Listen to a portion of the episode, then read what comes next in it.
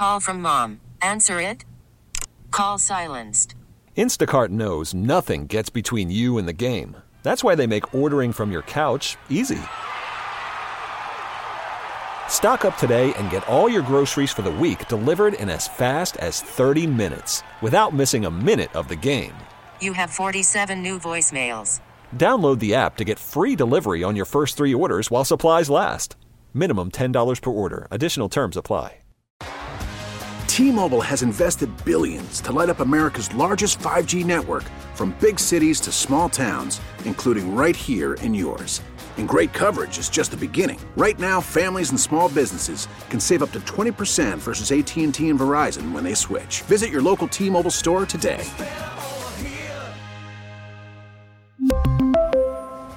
Plan savings with three lines of T Mobile Essentials versus comparable available plans. Plan features and taxes and fees may vary. Radio 929, the game. Back at a Chuckery Show, hanging out in the Kia studios on this Tuesday night with you. 404 726 0929. That is our Solomon Brothers Diamond Text line to be a part of the show. Well, it was a very full weekend of college football as we got into week number one we had games Thursday, Friday, Saturday, Sunday, Monday night as well. Let's head out to the WadeFord.com hotline. Let's talk to our buddy Bill Bender, national college football writer for the Sporting News covering college football. He's on Twitter at Bill Bender92. Bill, as always, buddy, appreciate a few minutes here in Atlanta with us tonight. Oh, hey, thanks for having me on. Let's uh, let's start locally here. I mean, I know Georgia did what they had to do, but I, I want to talk a little bit about this Tech game because – I was immensely frustrated. You know, in the second quarter, it actually looked like they were a competent offense. They they looked like a 21st century offense, which we've not seen very much of over the last decade plus from Georgia Tech. And then I thought Brent Key just really kind of let his foot off the gas pedal. And again, Bill, you know, these 50 50 games, these are the games Tech's got to win. If you're going to tell me they're going to get to a bowl game you know, they're not going to run through just Ole Miss and Georgia and Carolina and everybody. They got to win these 50 50 games. And that was a frustrating loss for Georgia Tech to open up with. Yeah, it really is. And, and Louisville's only going to get better with Coach Brohm. Right. I mean, they nice comeback and a little bit of transfer roulette on both sides at that quarterback position. So that's part of the game now. As you saw, I mean, you just mentioned it. I saw that for five days. It's hard to evaluate teams sometimes – when you have those quarterbacks. But a missed opportunity, no doubt. And but like you said, I mean, the first half I was kind of flipping around, flipped back, and couldn't believe Louisville came back. So yeah, tough loss for the Georgia Tech Yellow Jackets. We'll see how they come back from it. You know, uh, as we stay in the ACC, look, I when you watched Florida State. That and I've I think you and I have talked about this because I I've got Florida State in the playoff and, and I didn't just jump on that bandwagon. I, three months ago, I was talking about Florida State that I thought that they were a playoff team, but that looked a lot like the old Florida State. They had players all over the field, running back, quarterback, wide receiver, defensive line. Like they weren't just good in a phase or two here. They it looked like for the first time in a lot of years, they had players everywhere on the field that are immensely talented it sounded like it too. I yeah. made the joke with my son watching it in terms of when you hear that Seminole War chant for a whole quarter, you, you know they're good, and, and you uh, you know the receivers were fantastic. Uh, Keon Coleman, what a pickup out of the transfer portal. Johnny Wilson, two really good targets. They're exceptional at throwing the football down the field. Jordan Travis really is, and you can complement that with the running game, the defense, and like you said, a difference maker at every position. Jared Verse is a top five pick, um, and the way they just hammered LSU in the second half was quite a statement. I think they're the best team in the ACC. I think they're a threat to win the national championship if that continues to materialize. And it's not a fluke. I mean, like you said, we've seen this when Florida State has the talent and puts it together, they win national titles. They've done it before. And, and you know, Bill, I, I don't you know, I, I know the narrative has been that LSU was really bad. I don't I don't think that's a fair narrative. I, I still think that they're a very talented team. Now look, there may not be Alabama Georgia level, but I still think they're a talented team. I, I think I think more of the credit has to go to Florida State about how well they played versus necessarily how bad uh, Brian Kelly was out coached and how bad LSU played. Like I don't know that all of that is fair. Right. I mean, they made some decisions that that in struggled to score in the red zone early. That impacted some things. The fourth and two that Florida State hit on a screen pass was a huge play in the game. But you're right. I mean, and this is the cost for playing these heavyweight fights in September. You know, LSU is going to be a different team in November, and that's something we wrote about at Sporting News. It's a shame in some ways that when you step out and play these games in the four-team area, you'll probably be penalized for it. It's going to be very difficult for LSU to get to the playoff now. Whereas in the 12-team playoff era, when we get LSU and USC and Alabama and Wisconsin and Michigan and Texas and Georgia and Clemson, it's a resume pattern to to help you get into the 12 team playoff. I think it'll be a difference. National college football writer for Sporting News, Bill Bender, joining me here on the WadeFord.com hotline. You know, Bill, I, I, I here's here's my opinion about this. I think Clemson still has a really good group of offensive talented players. But I think for 3 years running since the Trevor Lawrence, you know, era of of Clemson football, I don't think they've been coached very well. And I don't think that their offensive style or their system takes advantage of the talent that they have. Look, Klubnik is a talented quarterback, but I and again, DJU, I mean, you saw what DJU did over the weekend. I think that they have a lot of talent but I really think that they are poorly coached, specifically on the offensive side of the football. Well, that was what Garrett Riley was brought on to change, and you know, where's the the threat at receiver? That's what I was picking at a little bit last night. I mean, they did not complete a pass that was thrown more than 20 yards. They had one mm-hmm. 20 yard catch the entire game. There's a lack of explosiveness in the passing game. Uh, and, and the running game's good but the mistakes they made compounded everything. That was a quicksand night for them, where it just seemed like every time they were close, they'd fall a little bit further down and miss tackles on the defensive side. And you got to give credit to Duke. That's kind of my thing. It's the same thing you were saying about Florida State. I would give credit to Duke and Riley Leonard and their game plan and the physicality they played up front. Um, fantastic night for the Blue Devils, and they're going to be a factor in that ACC race. I don't think they're going to. I don't know that they'll win it, but Notre Dame will be a fun game when Duke plays them. Well, is this situation where Bill that maybe if you're Duke, boy, you would have wished that you had the divisions back, right? Versus you know having to be in the top two. Maybe if you were in the Coastal Division, you know, this year, maybe that would have been a better pathway for Duke.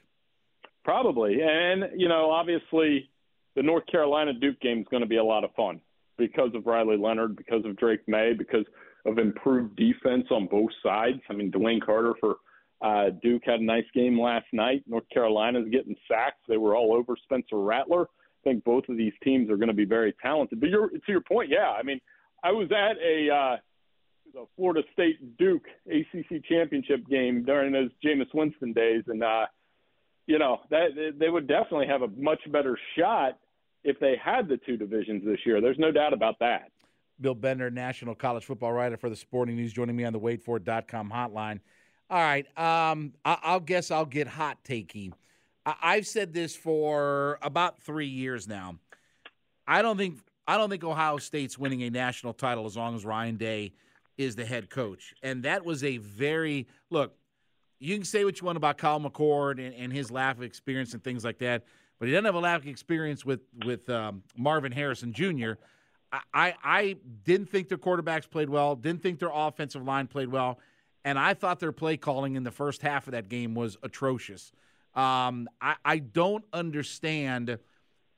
Ohio State ju- doesn't just have some personnel, they have immense personnel. And they also, I think, I'll say it, I think they have the best player in college football on their offense. And we can debate all of that, you know, another time. But I, I just I don't know how you don't get the ball into Marvin Harrison's hands. And look, it was a scary moment when he went down, but there's no defense the, especially Indiana, no defense in the country that should limit, um, you know, uh, uh, Marvin Harrison to like two catches for for 39 yards. Like that was just ridiculous. That offensive performance from them. Yeah, and I'm sure they'll feed him this week. And there's a lot going on there. Obviously, new quarterback, three new offensive line starters.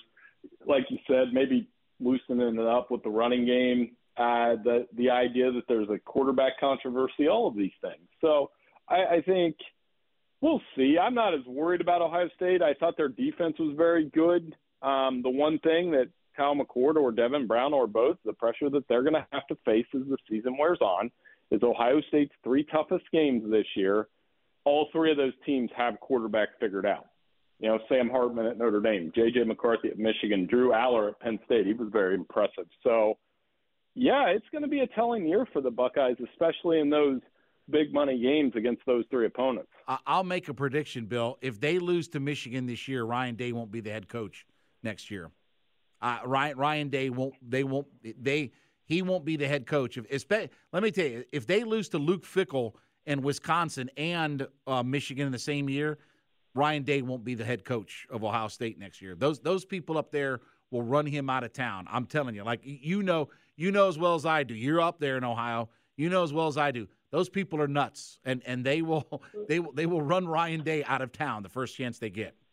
Well, you can tell my editor that because we had an argument about it one day, and I was saying that very line of questioning. I said, you know, you can say his record and those things, but I know how unreasonable it gets up here. Yep. How uncomfortable it gets. Um, they haven't, and, and to your point, I've been saying this all summer. They haven't lost to Michigan three years in a row since I was in high school, mm-hmm. and it was from '95 to '97. And they didn't take well to it last year. I think actually, to your point, I didn't even think about Luke Fickell, but they lose to Notre Dame and Ohio State, I think it would, or Notre Dame and Michigan, it would be very big trouble. Yep. Uh, Georgia. Let's let's talk a minute about them. Look, I thought they did what they had to do. I mean, Carson Beck played well as the game went on.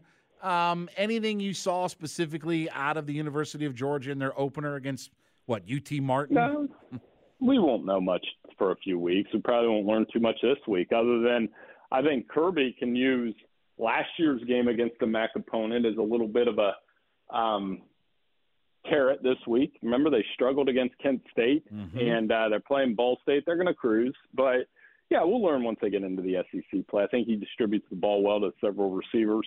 Uh, the running game was good. Defense still good. I know they they never like giving up points at Georgia, so giving up a touchdown probably wasn't their thing. But um, still in, a, in really good shape. And obviously, like everybody else, they're going to be watching. Georgia fans are going to be watching Alabama this weekend in prime time. That's a big game for the Crimson Tide. Yeah, I mean, let's talk a little bit about that for a second. You know, obviously, Texas, Alabama, marquee game. You know, is is Texas ready for all of this? I mean, at some point, it can't be. Well, we're close. Well, we're getting close you know, at some point before Arch Manning takes over everything, you know, Texas has to have a winner or two of these games, you know, to to you know feel like that they're back or whatever. It can't just be well when Arch Manning gets a quarterback, we're going to win all these games. Yeah, it's not it's not always that easy. How important is this game for for Texas when you look at it and say, okay, you know, we need to finally maybe turn some kind of corner in this? Yeah, there's a set of predetermined reactions to this game, right? So if Texas wins, uh, we'll be wondering is the Alabama dynasty over? Is you know Nick Saban done? Will Sarkisian be their next coach? These are things that'll pop up. If Texas wins, it's Quinn Ewers for Heisman, uh, Steve Sarkisian, and this team is ready for the SEC. All of those things. You know what? Here's a good stat for you. Since uh, 2009, Alabama's 99 and five at home. Oh. 99 and 5 at home. And uh, three of those losses were to guys that won the Heisman Trophy that year, whether it was Cam or Manziel or Burrow. So it would be a pretty momentous victory for this Texas football program if they can go down to Bryant Denny and win this weekend.